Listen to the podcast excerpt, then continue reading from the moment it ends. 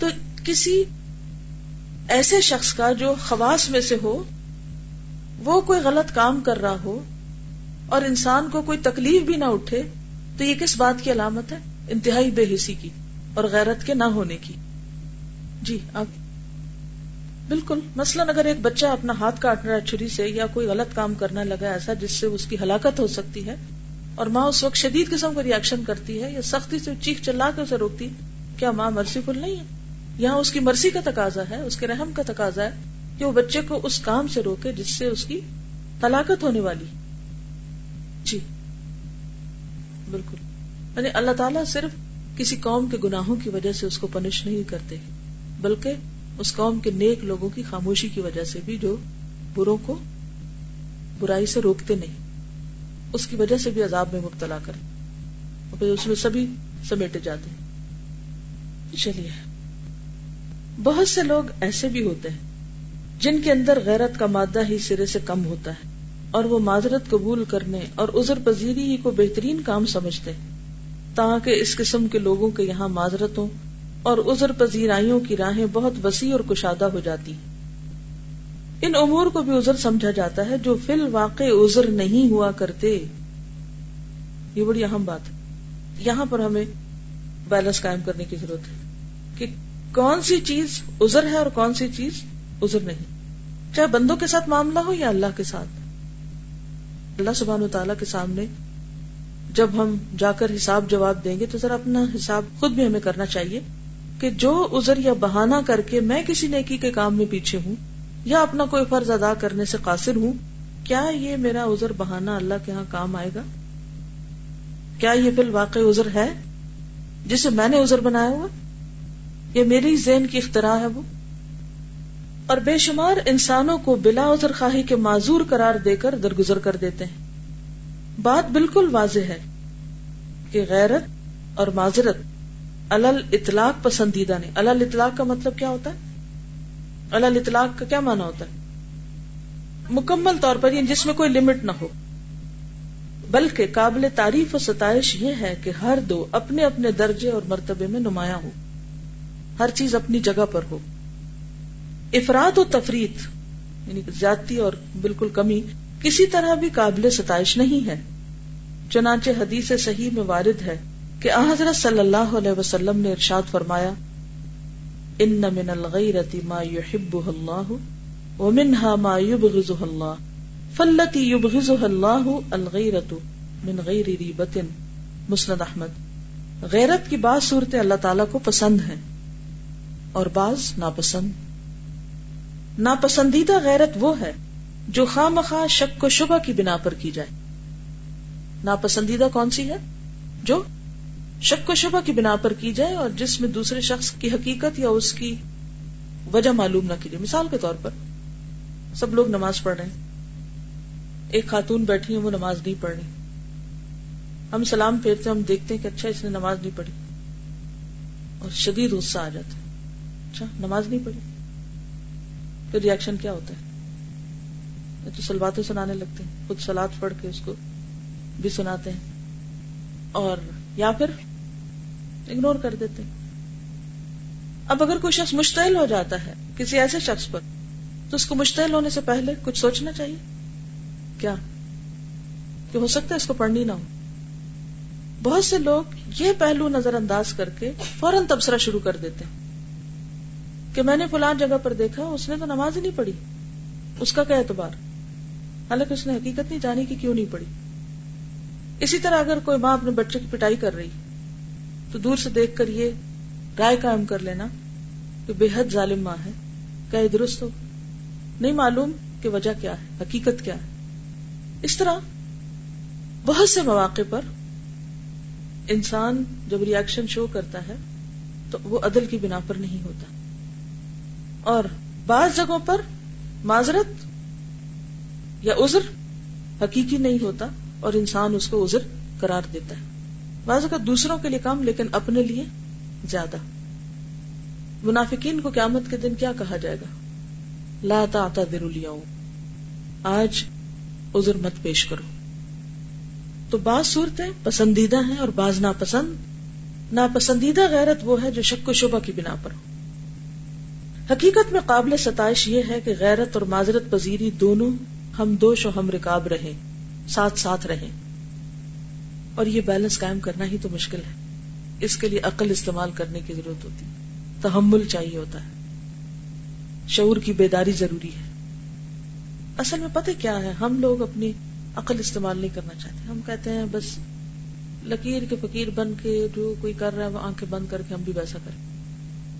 یا کوئی ہماری جگہ پہ ہمیں فیصلہ کر کے بتا دے کہ یہ ٹھیک ہے، یہ غلط ہے۔ خود کوئی پین نہیں لینا چاہتے، کوئی تکلیف نہیں اٹھانا چاہتے۔ جس کے نتیجے میں ہمیشہ کنفیوژن کا شکار رہتے یہ کریں یا نہ کریں، یہ ٹھیک ہے یا نہیں؟ یہ جائز ہے یا نہ جائز ہے؟ یعنی روزمرہ زندگی کی چھوٹی چھوٹی باتوں میں کچھ مسائل تو واقعی تحقیق طلب ہو سکتے ہیں۔ لیکن چھوٹی چھوٹی چیزوں میں بھی ہم بازو کا ڈسیزن نہیں لے پاتے، کیوں؟ وہ ضرورت ہی نہیں ہوتی ہمارے اندر۔ ہر وہ شخص جو ان دونوں کے مواقع اور ان کی رعایت کو اچھی طرح سمجھے مد و ثنا اور تعریف و ستائش کا زیادہ مستحق ہے۔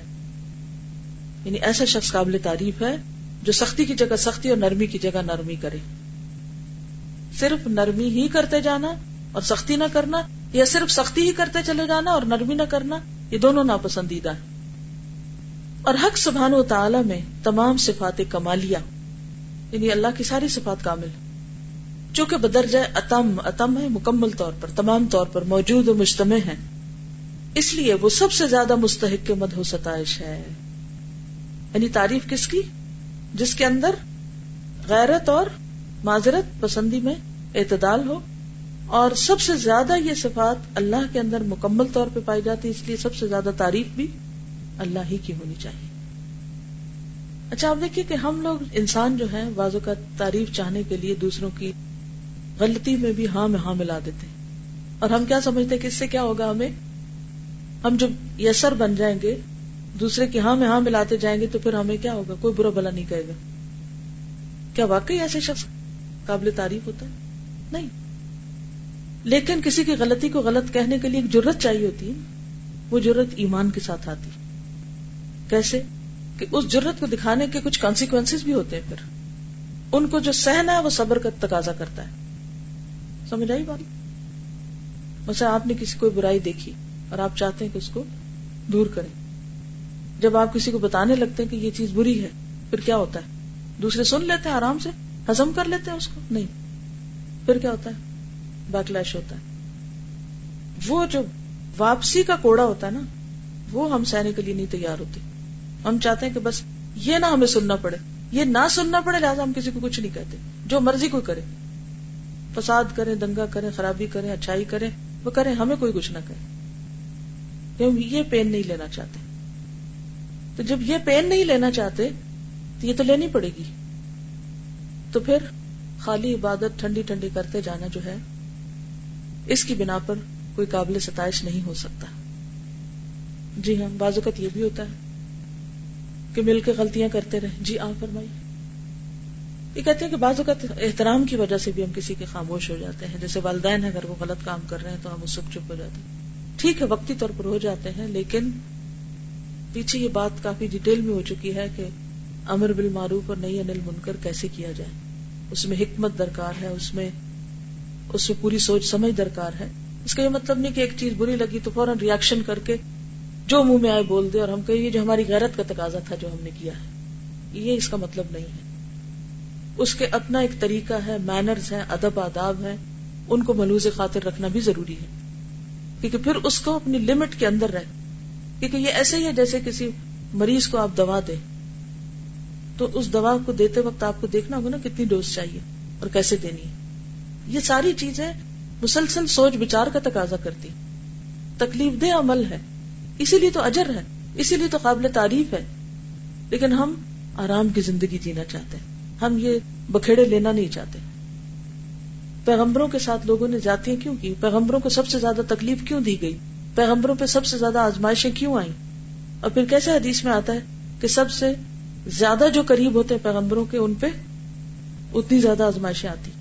کیونکہ وہ ان جیسا کام کر رہے ہوتے جب ان جیسے کام سے جتنا آپ دور ہوتے جائیں گے، اتنی آپ کی تکلیفیں اس اعتبار سے کم ہوتی جائیں گی۔ لیکن یہ یاد رکھیں کہ دنیا آرام کی جگہ ہے نہیں۔ کہ اگر آپ ایک چیز سے بچ کے ادھر آپ آرام کرنا چاہیں تو وہاں آپ کو آرام مل جائے، وہاں ایک اور مشکل شروع ہو جائے گی۔ اللہ تعالیٰ کا کوئی غیور بندہ اگر اللہ تعالیٰ کی صفات کمالیہ میں سے کسی ایک صفت میں بھی اس کی موافقت کر لے، تو یہ اس کی قیادت اور رہبری کرتی ہے اور اس کی باغ پکڑ کر اسے بارگاہ رب العالمین میں پہنچا دیتی ہے۔ پروردگار کی رحمت کے قریب لا کر اسے کھڑا کر دیتی ہے اور بالآخر اسے اللہ تعالیٰ کا محبوب ترین بندہ بنا دیتی ہے۔ اسی لیے اللہ تعالیٰ رحیم ہے اور رحم کرنے والوں کو محبوب رکھتا ہے، کریم ہے اور کرم کرنے والوں کو محبوب رکھتا ہے۔ علیم ہے، علماء کو محبوب رکھتا ہے۔ قوی ہے اور قوی المان مومن کو محبوب رکھتا ہے۔ ضعیف المان مومن کے مقابلے میں قوی المان مومن اللہ کو زیادہ محبوب ہے۔ اللہ تعالی حی ہے، اہل حیا کو زیادہ محبوب رکھتا ہے۔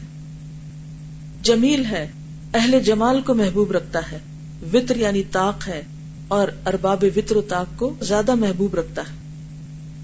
یعنی ایک، تین، پانچ، سات، یہ عدد زیادہ محبوب۔ گناہ کا اگر کوئی دوسرا اثر نہ بھی ہو، تو صرف یہی بہت بڑی سزا ہے کہ گناگار انسان ان مقدس اور پاکیزہ صفات کی ازداد سے متصف ہو جاتا ہے۔ گناہ کا اگر کوئی دوسرا اثر نہ بھی ہو، تو یہی بہت بڑی سزا ہے۔ کیا؟ کہ گناگار انسان ان مقدس اور پاکیزہ صفات کی ازداد ازداد یعنی اپوزٹ سے متصف ہو جاتا ہے۔ بات سمپل سی، جس کو ذرا کمپلیکیٹڈ بنا کے پیش کیا گیا۔ یعنی گناہ کی سزا یہ ہے کہ انسان کے اندر خبیز صفات آ جاتی اور یہ ازداز سے، ان مقدس صفات سے متصف ہونے سے روک دیتی پھر اچھی عادات انسان اپنا نہیں سکتا۔ کیونکہ قلب میں موجود خطرہ بالآخر وسوسے کی شکل اختیار کر لیتا ہے اور ارادہ عمل کی شکل میں نمودار ہوتا ہے۔ اس کے بعد یہ چیز ایک صفت لازمہ اور ثابتہ اور حیت راسخہ بن کر رہ جاتی۔ یعنی جب انسان کے اندر ایک کنفیوژن پیدا ہوتی ہے، وسوسے کی کیفیت پیدا ہوتی ہے اور انسان کسی چیز کو ڈسائڈ نہیں کر پاتا کہ کرے یا نہ کرے، تو پھر آہستہ آہستہ کیا ہوتا ہے کہ وہ ہیبیچل ہو جاتی، وہ اس کی شخصیت کا حصہ بن جاتی۔ پھر انسان کہیں کا بھی نہیں رہتا۔ پھر وہ ایک اچھا کام کرنا چاہتا تو کر نہیں پاتا۔ کیونکہ وہ اس کنفیوژن سے باہر نہیں نکلتا۔ اور جب نوبت اس درجے تک پہنچ جاتی ہے تو بندے کے لیے اس سے رستگاری اور نجات مشکل ہو جاتی ہے۔ جس طرح کے طبی صفات کو ترک کرنا مشکل اور متاثر ہو جاتا ہے یعنی مشکل ہو جاتا ہے۔ یعنی کہ ہر قوم، ہر قبیلے، ہر خاندان کی کچھ عادات ہوتی ہیں جن کی وجہ سے پہچانے جاتے ہیں۔ کچھ ماحول کے اثر سے ہوتی ہیں، کچھ انوائرمنٹ کی وجہ سے، جو اس کے لوگ آس پاس رہتے ہیں، کچھ انسان کی جینز میں کچھ چیزیں آ جاتی ہیں۔ تو کچھ عادتیں ہوتی ہیں نا؟ مختلف ذات کے لوگ، مختلف علاقوں کے لوگ، مختلف خاص کوالٹی سے مشہور ہوتے ہیں۔ مثلا اربوں کی کیا صفات تھی بہادر تھے، مہمان نواز تھے، اور اب یہ صفات جو تھی وہ ان کے اندر طبی طور پہ موجود تھی ان کے انسٹنگ میں تھی۔ ان کو اقتصابی طور پر کوشش کر کے نہیں لانا پڑا۔ ٹھیک ہے نا؟ جس طرح یہ صفات انسان اپنے اندر سے دور نہیں کر سکتا، جتنا بھی آپ اس کو اس سے دور کریں، پھر واپس وہی پلٹ کے آتا ہے۔ اسی طرح بعض اوقات جب انسان غلط کام کرتا ہے اور توبہ نہیں کرتا، تو نتیجہ کیا ہوتا ہے؟ کہ اس کے اندر نیکی کی خواہش نہیں رہتی۔ اور پھر جو غلط کام کر رہا ہوتا ہے، وہ اس کی عادت ثانیہ بن جاتے ہیں ہیبٹ بن جاتے ہیں۔ پھر عادتوں کو ترک کرنا اور مشکل ہو جاتا ہے۔ جیسے بعض لوگوں کی جھوٹ عادت بن جاتا ہے، بات بات میں جھوٹ۔ ٹانٹ کرنا بعض لوگوں کی عادت میں ہوتا ہے۔ آپ ان سے جب جیسے جس حال میں بھی بات کریں، وہ سیدھے منہ جواب نہیں دیں گے، وہ ٹانٹ ہی کریں گے۔ اور انہیں خود بھی نہیں پتا ہوتا وہ کیا کر رہے ہیں۔ اور جی ہاں چور چوری سے جائے، ہیرا پھیری سے نہ جائے، تو وہ پھر اب آپ اس کی انٹینسٹی کو سمجھیے کہ گناہ کی سزا کس کس شکل میں انسان کو ملتی اور کس طرح گناہ انسان کی آئندہ زندگی کی نیکیوں کے دروازے بند کر دیتا ہے اور کس طرح غیر محسوس طریقے سے انسان نیکی سے دور ہوتا چلا جاتا ہے اور برائیوں کی دلدل میں گھستا چلا جاتا ہے حتیٰ کہ اسے شعور بھی نہیں رہتا، اس کے اندر سے غیرت بھی ختم ہو جاتی ہے۔ مقصود یہ ہے کہ انسان میں جس قدر گناہوں کی شدت اور کثرت ہوتی چلی جائے گی، اسی قدر اس کے قلب سے غیرت و حمیت کا جوہر کم ہوتا چلا جائے گا۔ پھر اسے اپنے حق میں غیرت آئے گی، نہ اپنے اہل و عیال کے حق میں اور نہ عام لوگوں کے حق میں۔ غیرت کا مادہ یکسر ختم ہو جائے گا۔ وہ کسی کباہت اور گناہ کو قباہت اور گناہ ہی نہیں سمجھے گا۔ انسان جب اس درجے تک پہنچ جاتا ہے، تو سمجھ لیجیے کہ وہ ہلاکت اور تباہی کے دروازے میں داخل ہو گیا ہے۔ اس قسم کے لوگوں میں اکثر کا یہ حال ہو جاتا ہے کہ کسی کباہت اور گناہ کو کباہت اور گناہ ہی نہیں سمجھتے، بلکہ گناہوں اور ظلم و جور، فسق و فجور کو ایک پسندیدہ مشغلہ بنا لیتے ہیں۔ دوسروں کو بھی ظلم کرنے کی ترغیب دیتے ہیں۔ اور ظلم کو مستحسن کام بنا کر لوگوں کو اس پر آمادہ اور برنگیختہ کرتے ہیں اور ظالموں کی امداد کرتے ہیں۔ یہی وہ راز ہے جس کی وجہ سے دیوس کو خبیص ترین مخلوق کہا گیا۔ دیوس کون ہوتا ہے؟ وہ مرد جو اپنی بیوی کو غلط کام کرتے ہوئے دیکھے اور اسے روکے نہ۔ غور کیجیے کہ غیرت کی کمی نے دیوس کو کس درجے تک پہنچا دیا۔ اس سے معلوم ہو جائے گا کہ غیرت اصل دین ہے۔ جس کے اندر غیرت نہیں، اس کے اندر دین نہیں۔ غیرت قلب میں حرارت اور گرمی پیدا کرتی ہے۔ قلب گرم ہو جائے تو سارے جسم میں گرمی پیدا ہو جاتی۔ اور اسی حرارت اور گرمی کے زور سے وہ برائیوں اور فسق و فجور کی مدافعت کرتا ہے۔ غیرت نہیں ہوتی تو قلب مر جاتا ہے۔ قلب مر جائے تو جسم اور آزاد بھی مر جاتے ہیں۔ پھر اس میں جرائم کی مدافعت کی طاقت ہی باقی نہیں رہتی۔ قلب کے اندر غیرت کا ہونا ایسا ہی ہے جیسا انسان کے اندر امراض کی مدافعت کے لیے قوت کا ہونا۔ کہ اس قوت کی وجہ سے وہ ہمیشہ مرض کی مدافعت اور مقابلہ کرتا رہتا ہے۔ قوت جب ختم ہو جاتی ہے تو مرض پوری شدت سے اس پر قابو پا لیتا ہے اور آخری انجام یہ ہوتا ہے کہ مرض اس کو موت کے گھاٹ اتار دیتی ہے۔ غیرت انسان کے لیے وہی درجہ رکھتی ہے جو بھینس اور بیل وغیرہ کے نزدیک سینگ کا درجہ ہے۔ انہی سینگوں کے زور سے وہ اپنی اور اپنے بچوں کی دشمن سے حفاظت کرتے ہیں۔ اگر سینگ ٹوٹ جائے تو پھر ہر دشمن ان پر حملہ آور ہونے لگتا ہے۔ کیا سمجھ میں آیا؟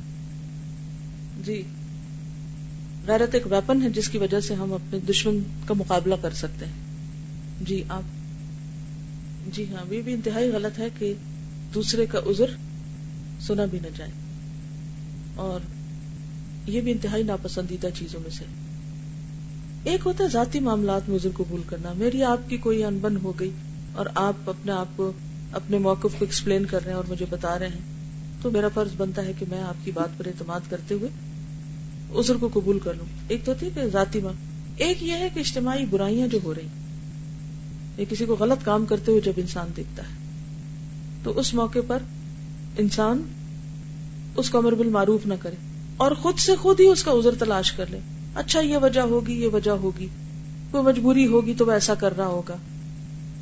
تو کرتا رہے، کوئی فرق نہیں پڑتا۔ تو یہ نہیں ہونا چاہیے، یہ غیرت کی کمی ہے۔ مثلاً آپ دیکھ رہے ہیں کہ کوئی شخص غلط کام کر رہا ہے تو آپ کا کیا فرض بنتا ہے کہ آپ جا کر اس کو روکے ہم اس کو نہیں روکتے، ہم جا کے کسی اور کو شکایت کرتے وہ میں نے دیکھا تھا، فلاں یہ کر رہا ہے۔ یہ بھی انتہائی بدترین چیز ہے۔ ہر مسلمان کو اللہ سبحان و تعالیٰ نے یہ ڈیوٹی دی ہے کہ وہ کیا کرے؟ دوسروں کو حق کی تلقین کرے اور صبر کی تلقین کرے۔ لیکن ہم خود روکنے کی بجائے صرف شکایتیں لگانے پہ زور رکھتے ہیں۔ کیوں؟ ہم کہتے نہیں، ہم بڑے کمزور ہیں، قوت نہیں۔ جسمانی قوت کی یہاں ضرورت نہیں ہوتی۔ کس قوت کی ضرورت ہوتی؟ ایمانی قوت کی۔ اور ایمانی قوت کے لیے ٹھیک ہے، علم کی ایک حد تک ضرورت ہوتی، لیکن ضروری نہیں کہ جس کے پاس علم زیادہ ہو، اس کے پاس ایمانی قوت بھی زیادہ ہوگی۔ بعض اوقات آپ نے دیکھا ہوگا، دنیاوی اعتبار سے بہت کم پڑھے لکھے لوگ بھی دین اور ایمان میں بہت آگے ہوتے ہیں۔ اور وہ اپنی سمپل سادہ باتوں سے بہت سی برائیوں کو آسانی سے روک پاتے ہیں۔ پھر بات یہ ہے کہ جہاں انسان کا مفاد ہوتا ہے نا، وہاں تو اس کی غیرت خوب کام کرتی۔ لیکن جہاں ذاتی مفاد نہیں ہوتا، وہاں عام طور پر اللہ کے لیے غیرت اور اللہ کی حدود کو ٹوٹتے ہوئے دیکھ کر غیرت میں آنا وہ بہت کم ہو گئی۔ پھر اسی طرح آپ دیکھیں کہ جو غیرت کے بعد ایک دم اشتعال میں آ کے قتل کر دینا تو آنر کلنگ کے بارے میں آپ نے سنا ہوگا۔ قتل غیرت جس کو کہتے ہیں۔ یا کسی مرد نے بہن یا بیوی یا کسی کو کوئی غلط کام کرتے دیکھا تو دیر اینڈ دن قتل کر دیا۔ تو اس میں آپ دیکھیے کہ اس میں بھی قانون کو اپنے ہاتھ میں آپ نہیں لے سکتے۔ کیونکہ ہو سکتا ہے کہ اس میں بہن کا قصور نہ ہو۔ اس میں کسی اور کا قصور ہو کہ اس نے اس کو برگلا لیا ہو یا پھر اسے اغوا کر لیا یا کوئی اور وجہ ہو سکتی۔ تو ٹھیک ہے، غیرت میں آنا اپنی جگہ ضروری ہے ایمانی اعتبار سے، لیکن اس وجہ سے مشتعل ہو کر فوری طور پر ایسے کام کرنا کہ جس سے اصلاح کی وجہ فساد ہو، اس کی بھی اجازت نہیں۔ تو اس میں اعتدال ہونا چاہیے، غیرت اور معذرت میں، عذر تلاش کرنے جی آپ فرمائیے۔ غیرت چلے گی تو ایمان بھی چلا گیا، حیا چلے گی تو پھر جو چاہے انسان کرے۔ بہت سے اچھے کام ہم نہیں کر پاتے تو کیوں نہیں کر پاتے؟ اس کی بھی وجہ معلوم ہو رہی غیرت ہے بڑی چیز جہان تگو دو میں۔ پہناتی ہے درویش کو تاج سر دارا۔ یعنی دارا کے سر کا جو تاج تھا وہ درویش پہ آ جاتا ہے جب اس کے اندر غیرت ہوتی ہے۔ اوکے۔ سبحانک اللہم و بحمدک نشہد و لا الہ الا انت، نستغفرک و نتوب الیک۔ السلام علیکم و رحمۃ اللہ وبرکاتہ۔